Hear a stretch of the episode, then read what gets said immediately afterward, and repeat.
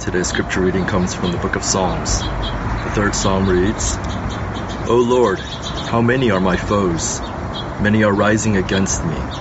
Many are saying of my soul, There is no salvation for him in God. But you, O Lord, are a shield about me, my glory, and the lifter of my head. I cried aloud to the Lord, and he answered me from his holy hill. I lay down and slept. I woke again, for the Lord sustained me.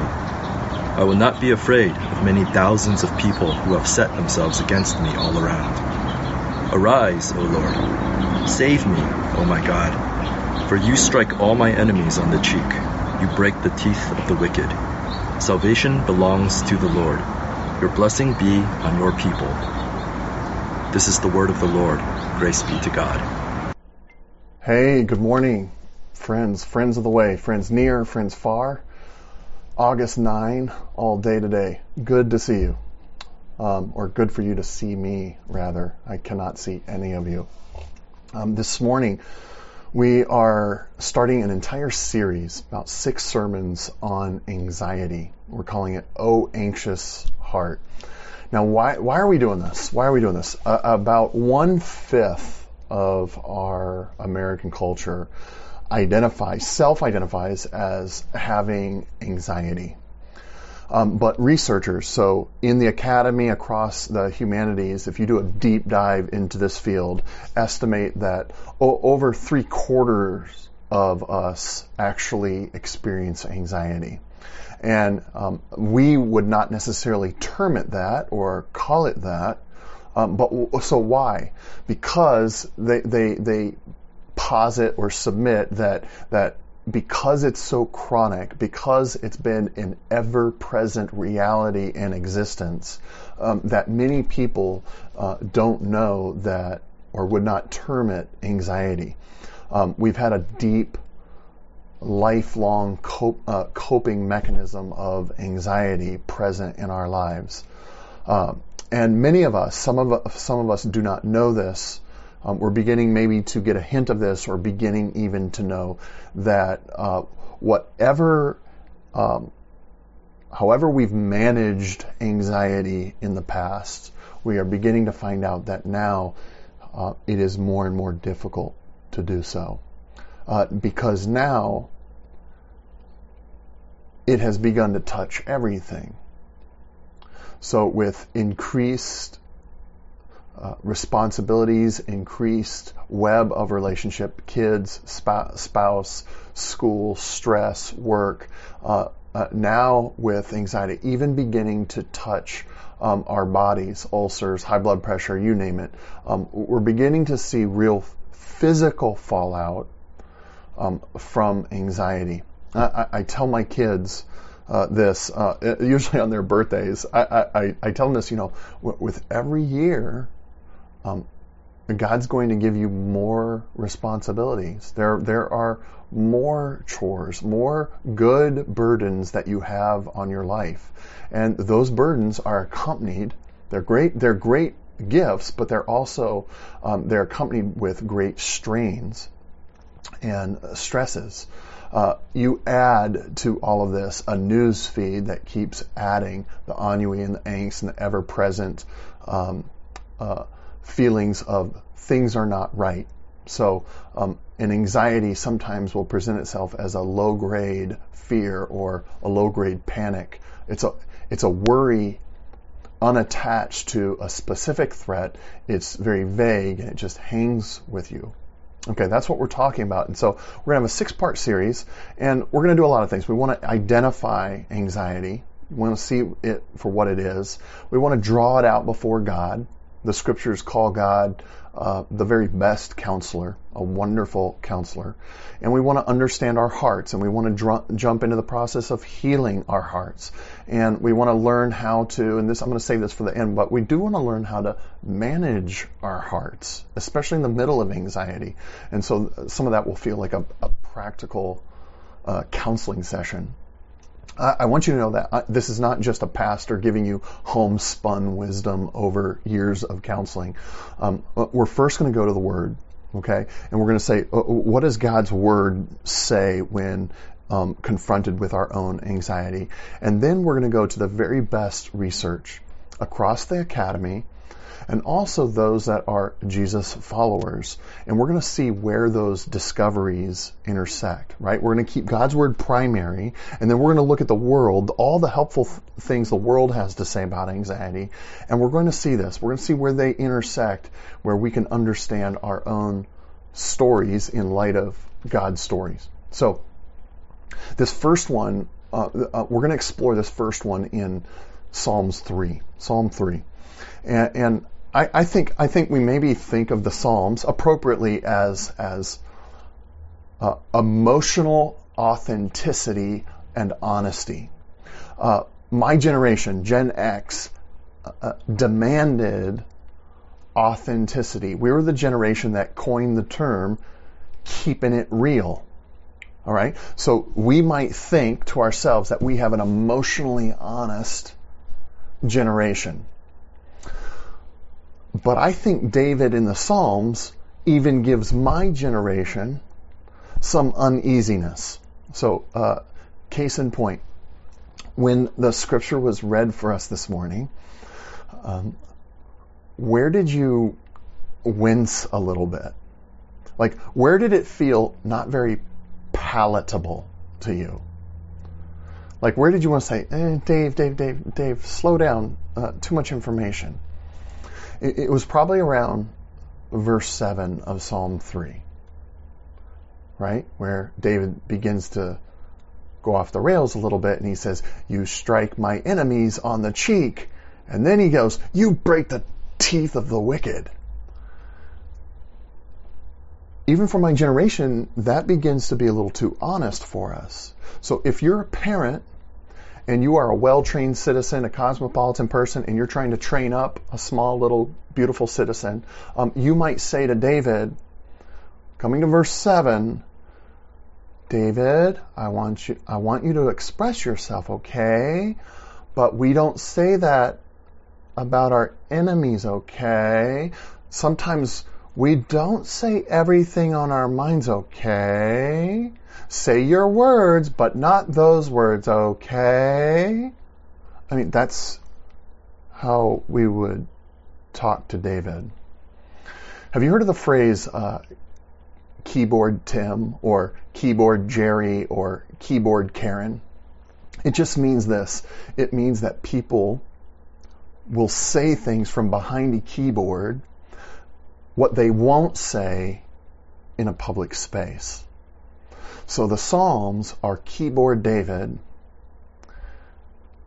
and we really don't like it. And I'll tell you why, is because we want a showered, scented, and civilized David that we can invite into the backyard with our friends.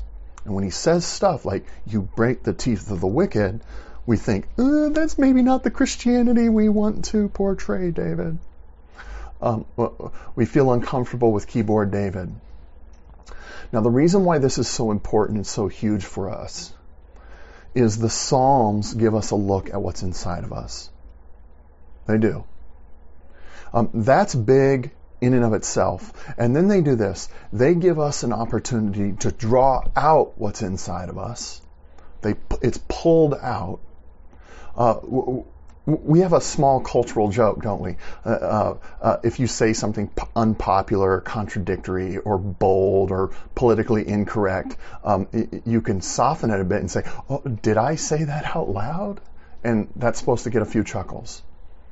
Um, uh, the Psalms draw this out, um, but I think the Psalms give us a very unique way to express our emotions uh, uh more than any other strategy. Um, so, how so? How so? Okay. The religious strategy, and I say religious in a very negative way, the religious strategy um, when it comes to expressing emotions is this um, emotions make us all feel very uncomfortable, so what we do is we deny them and we reject them and we highly control them and we squelch them and we suppress them and we push them down and we never show the instability of emotion. No, you, what? You fight to keep it together. Get it together. That is a religious, moral, behavior modifying approach to emotions. But that's not the Psalms. That's a religious approach to emotions, but it's not the Psalms. There's, a, there's actually a non religious strategy when it comes to our emotions, and it's this you let it all out. Uh, it doesn't matter what you say, where you say it, who you say it to. Uh, I think we all have uh, an instant pot by now, right? Um, um, the the non-religious strategy to emotions is look, let the steam go, let the uh, let the pressure out of the instant pot. Say your truth, loud and proud, better out than in, expel it to the world. Um, but that's not the Psalms either when it comes to emotions. The Psalms do something very different from both of those strategies, right? Differing from the religious or the non-religious approach. The Psalms invite you and they invite me to pray your emotions. Yes, get them out. Yes, get them out. But expel them, right? Release the steam before the Father, in front of the Father, to our Father. That's big. That's really, really big. Um, it's it, because the Psalms show us this. Um, we don't try to package our prayers as finely crafted, careful, precise, worked on, qualified, rewritten balls of finery until they're just emotionless and, and using rhetorically beautiful sounding words. No, baloney. Before we can polish them up, we unload them immediately. Right? The reason why we call it raw is we're saying we don't, we don't refine them. Um, we don't process um, our emotions in ourselves, by ourselves. What? No, no, no. We we process our emotions in front of, in the face of, before our heavenly Father. Right there, right there, raw as is, and we process them with Him. Um, uh, so that's not packing them down. That's not suppressing them right? And it's also what? Not exploding all of our junk onto others where it could use someone or injure someone. Um, the Psalms are unique when it comes to understanding and seeing what's in our hearts and pulling them out. Um, uh, they're they're just as unique. So they're unique when it comes to emotions, but they're unique when we talk about anxiety and fears. So uh, David is in this situation. Uh, he's in a real real life and death situation. Um, he's being chased. He has real parenting guilt. Uh, he has real uh, loss of reputation. He has real loss of job and position. And he says something in Psalm 3 I can sleep.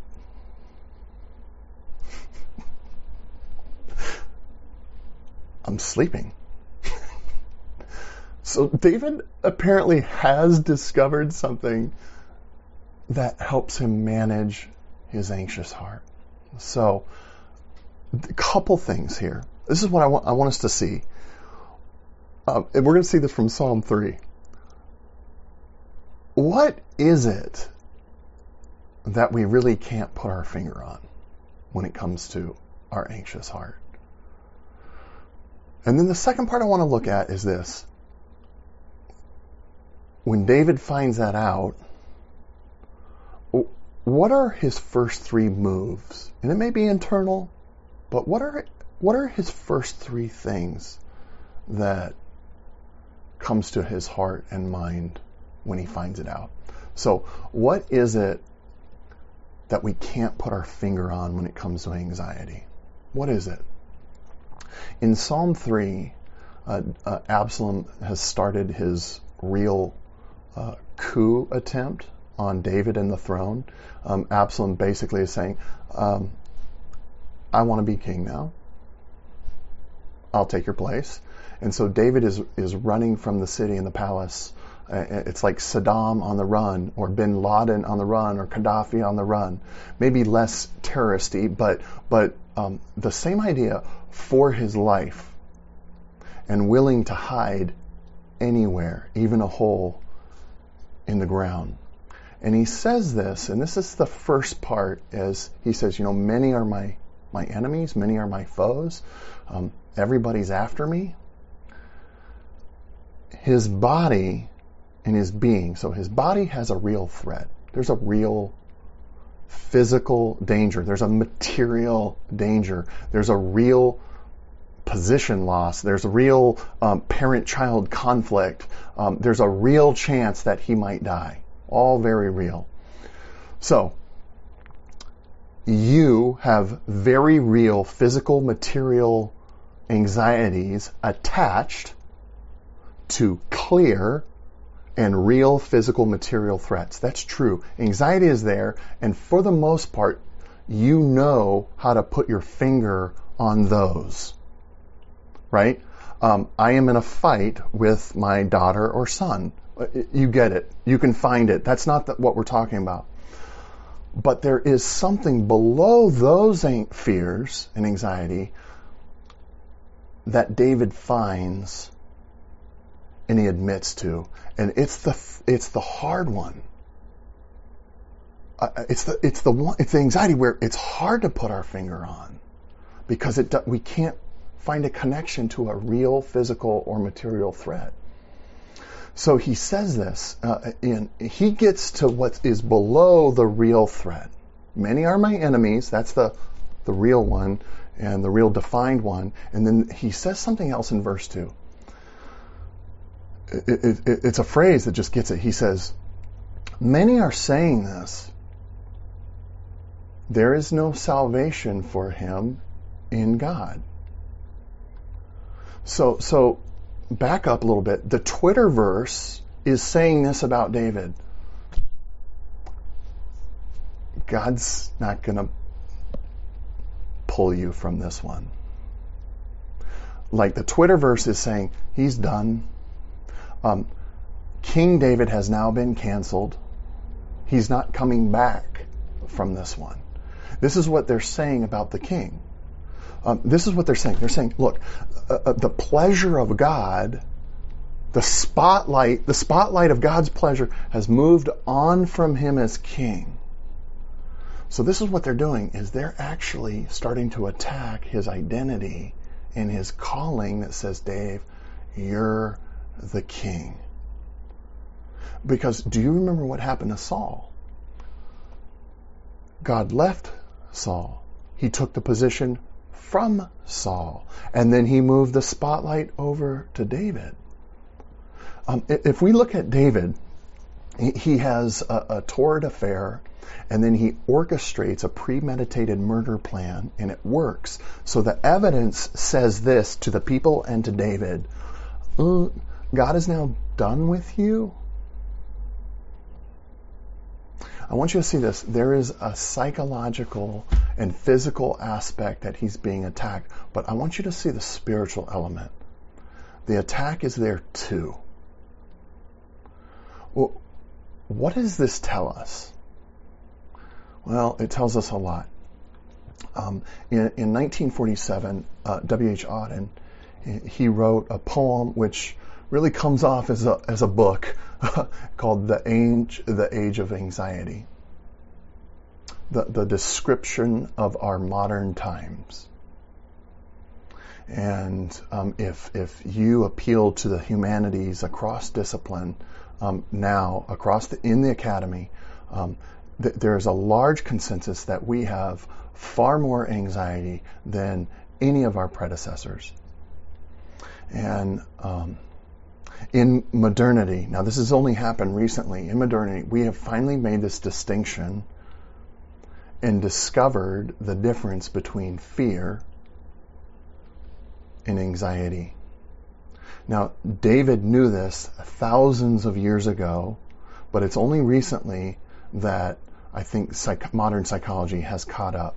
Um, Rollo May and Viktor Frankl um, in the 1950s actually were pioneers um, to make this distinction. And it is now a wide consensus in psychology.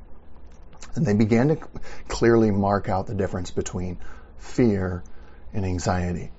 Um, so to give you an example this is if, if you're walking along now, right, in, in 2020, and you're walking along the sidewalk and you have maybe a kid or two with you, and up ahead you see a herd of jostling teenagers, and they have no masks. Oh no!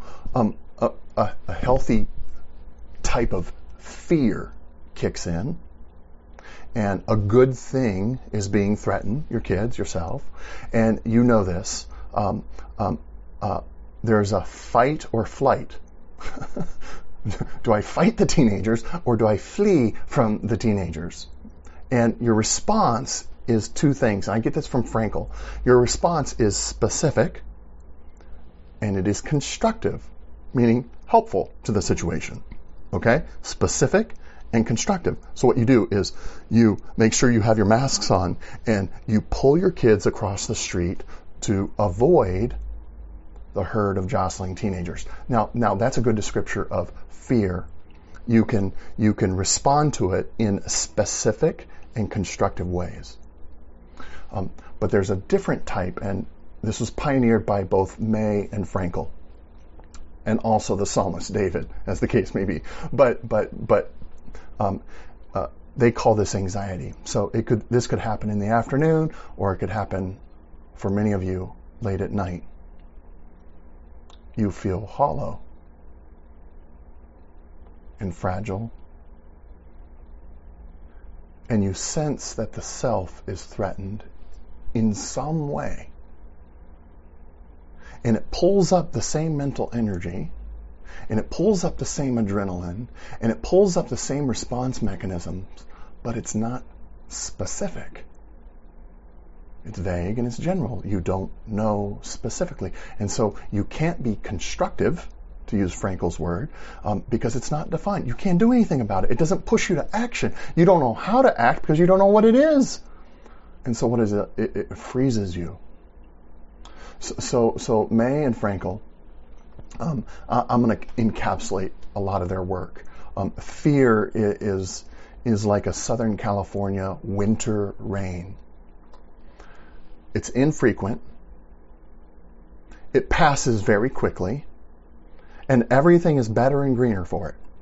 That's fear. Um, anxiety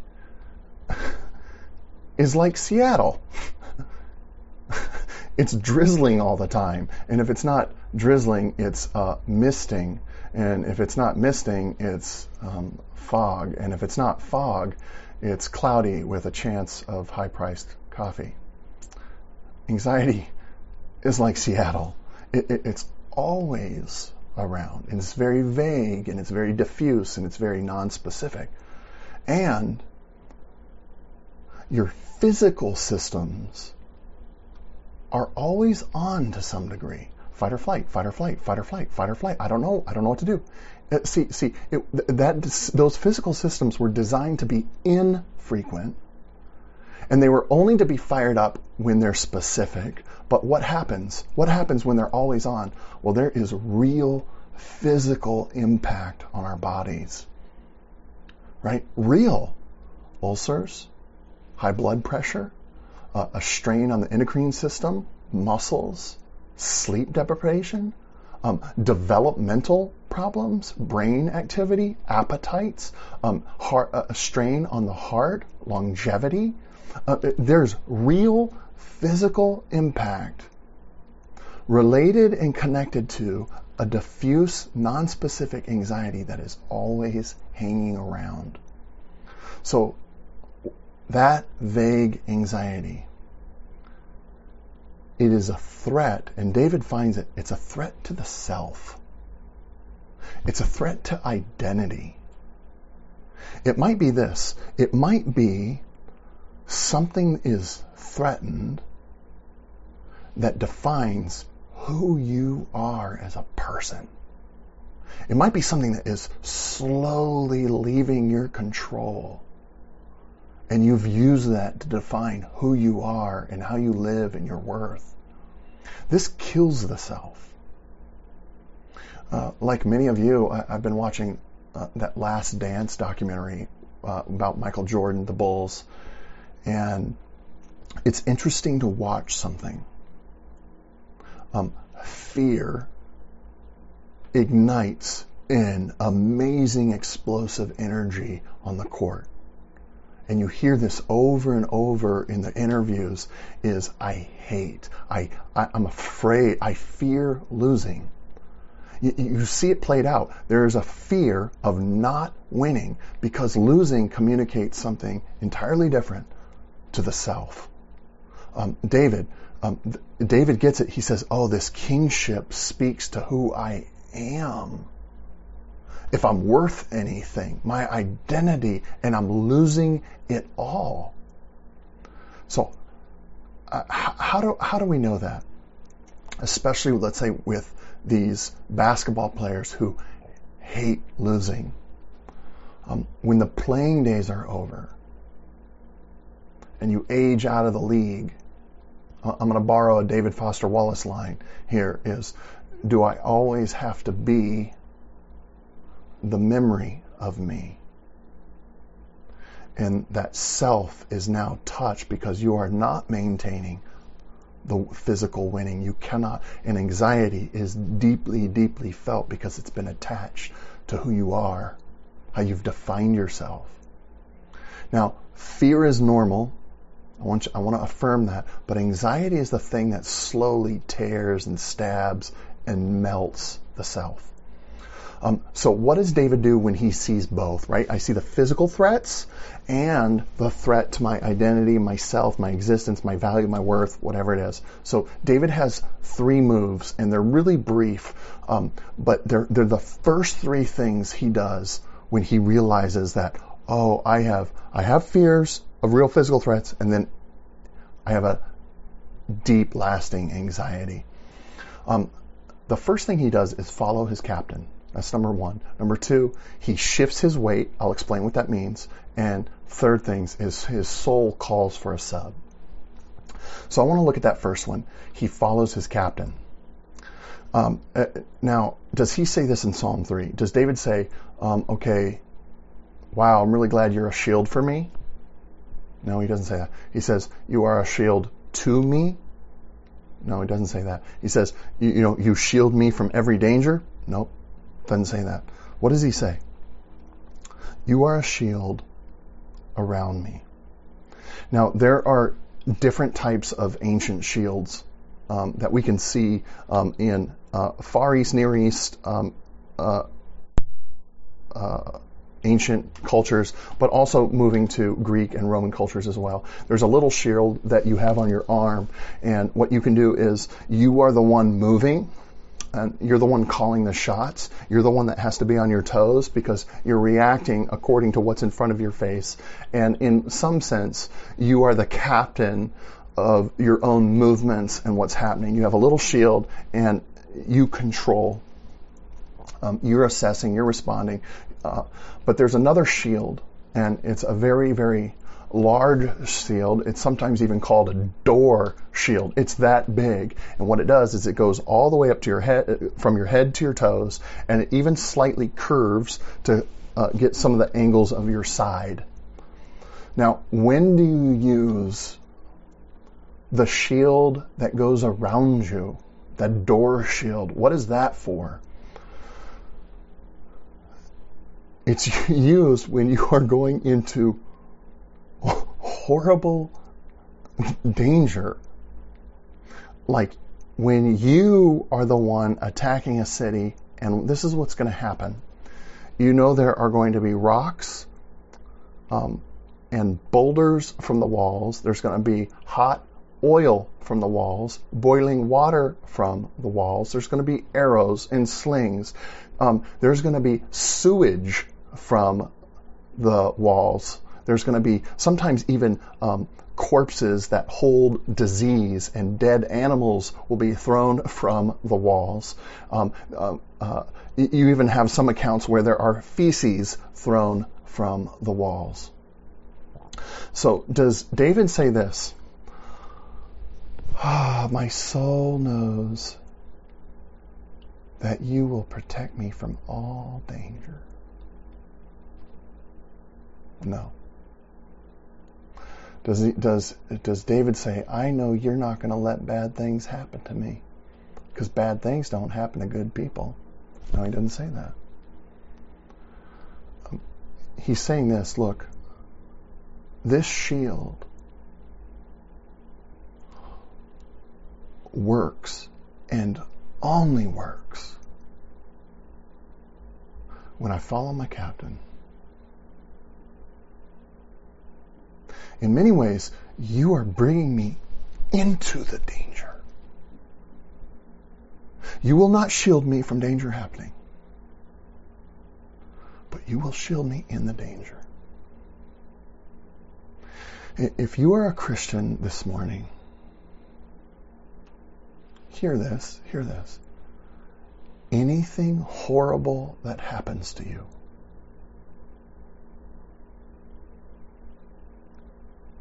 is a shield to you.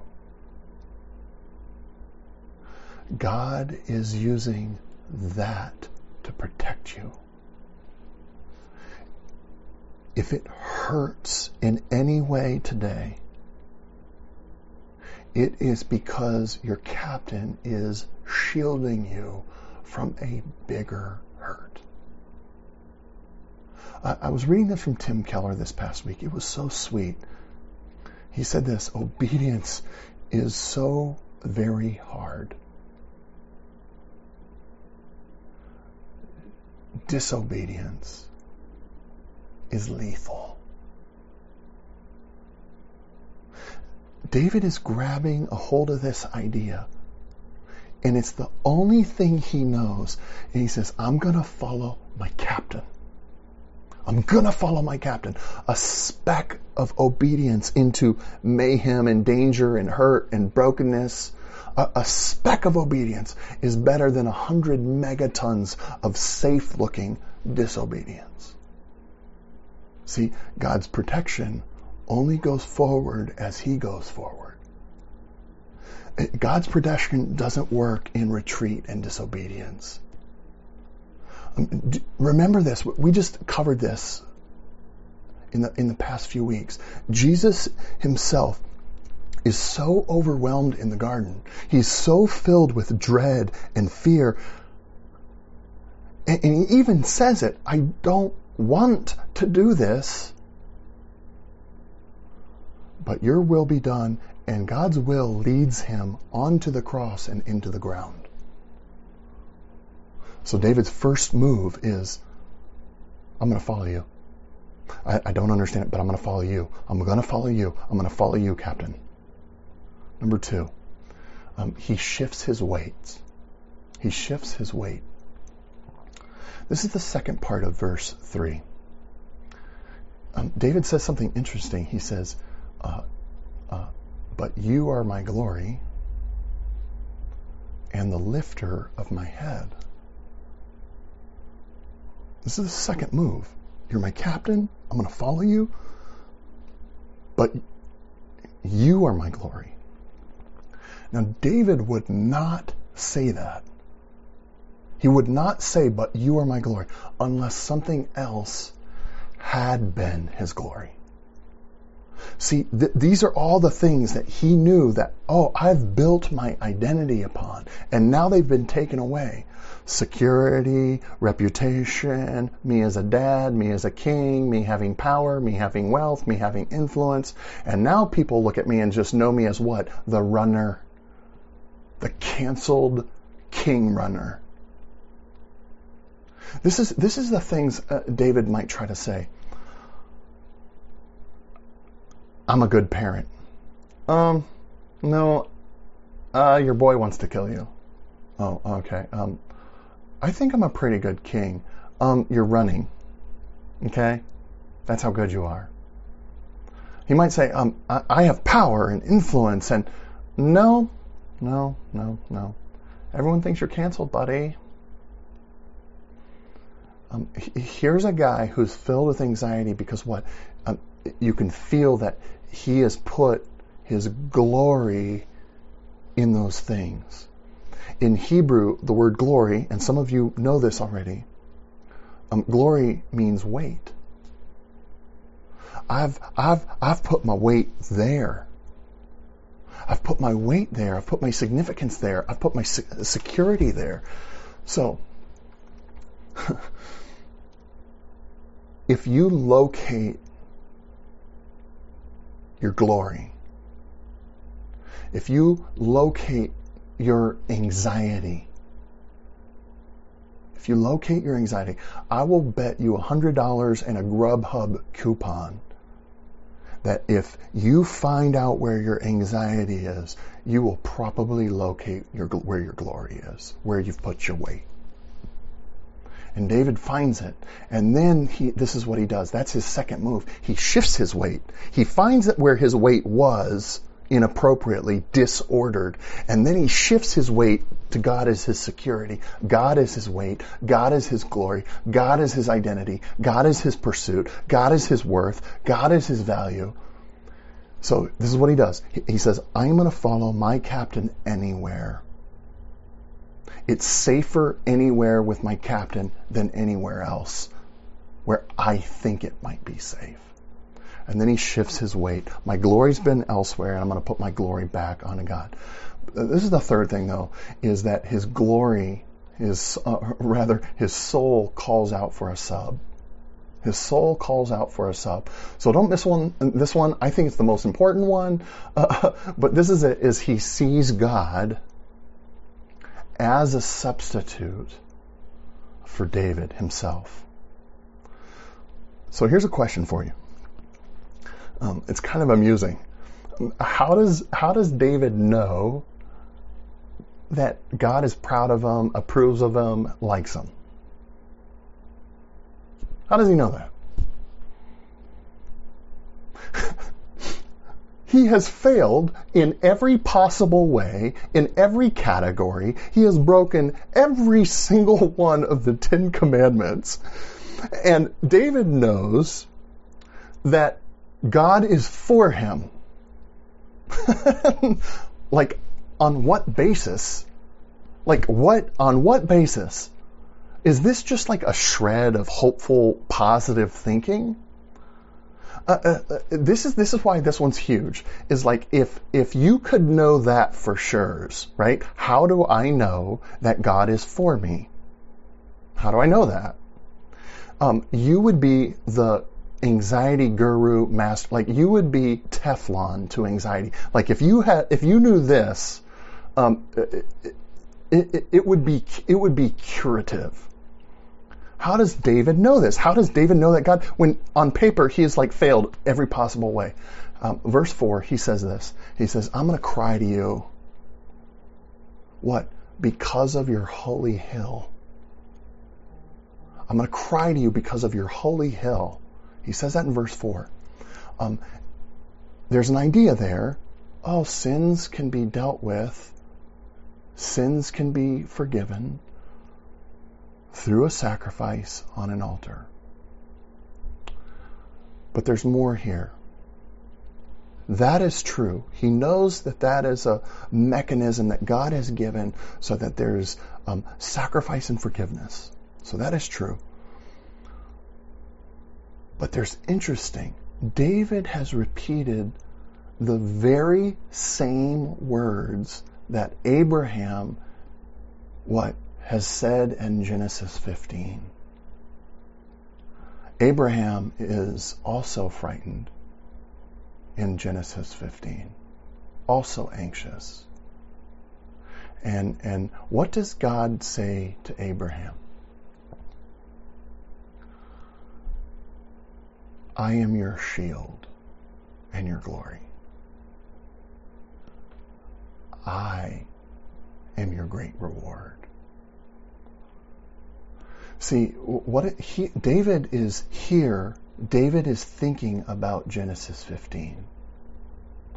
Um, what is so powerful about Genesis 15?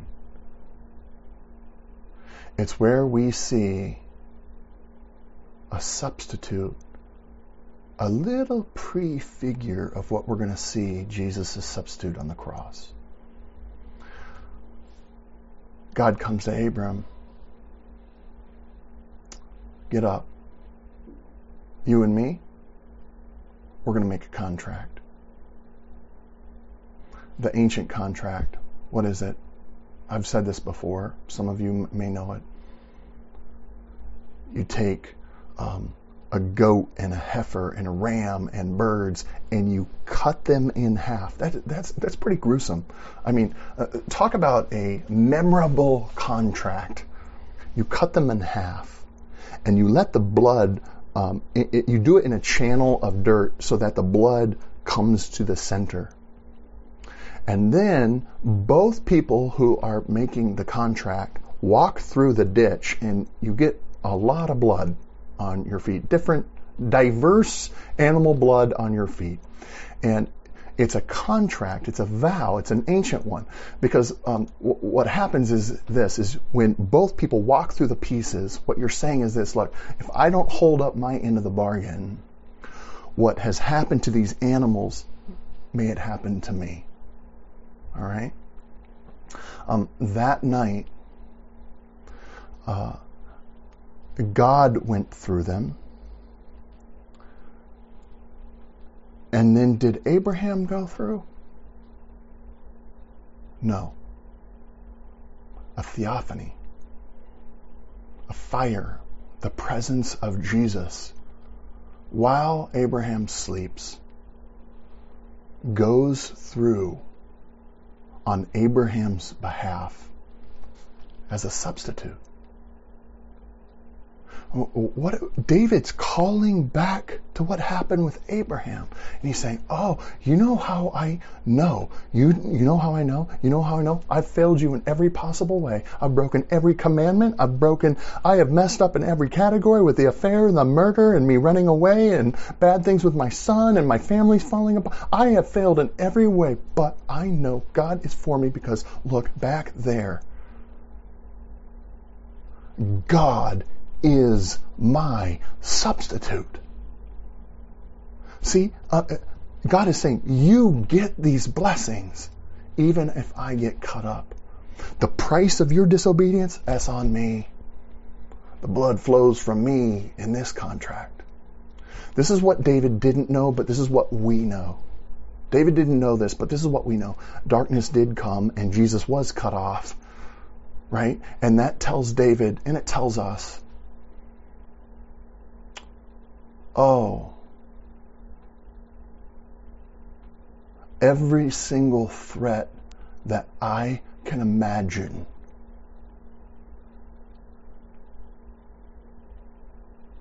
Will not, cannot touch me. Me, the self, my existence. I have a substitute. I have a substitute. I have a substitute. And listen to this. This is for your encouragement and anxious heart this morning to the extent that that idea, and not just idea, but that person is your weight and is your glory, is the degree to which anxiety can have power or no power over you. I have a substitute. Um, what does David do when he sees the real threats, right? And then the threats underneath the physical threats. What? He says, I'm going to follow you. I am going to follow you. And what does he say? My soul needs a substitute. My soul needs a substitute. Pray into that with me, okay? Love you guys. Our Father in heaven, our hearts are churning with anxiety, that vague feeling we cannot put our finger on. But when we find it, we find that we have put our glory somewhere else. Help us shift it. Have our hearts cry out to you this morning for you as substitute. Bring that to our anxious hearts. Bring it to our anxious hearts. And may we find relief in you, our Savior, but and also our friend. In Jesus' name, amen.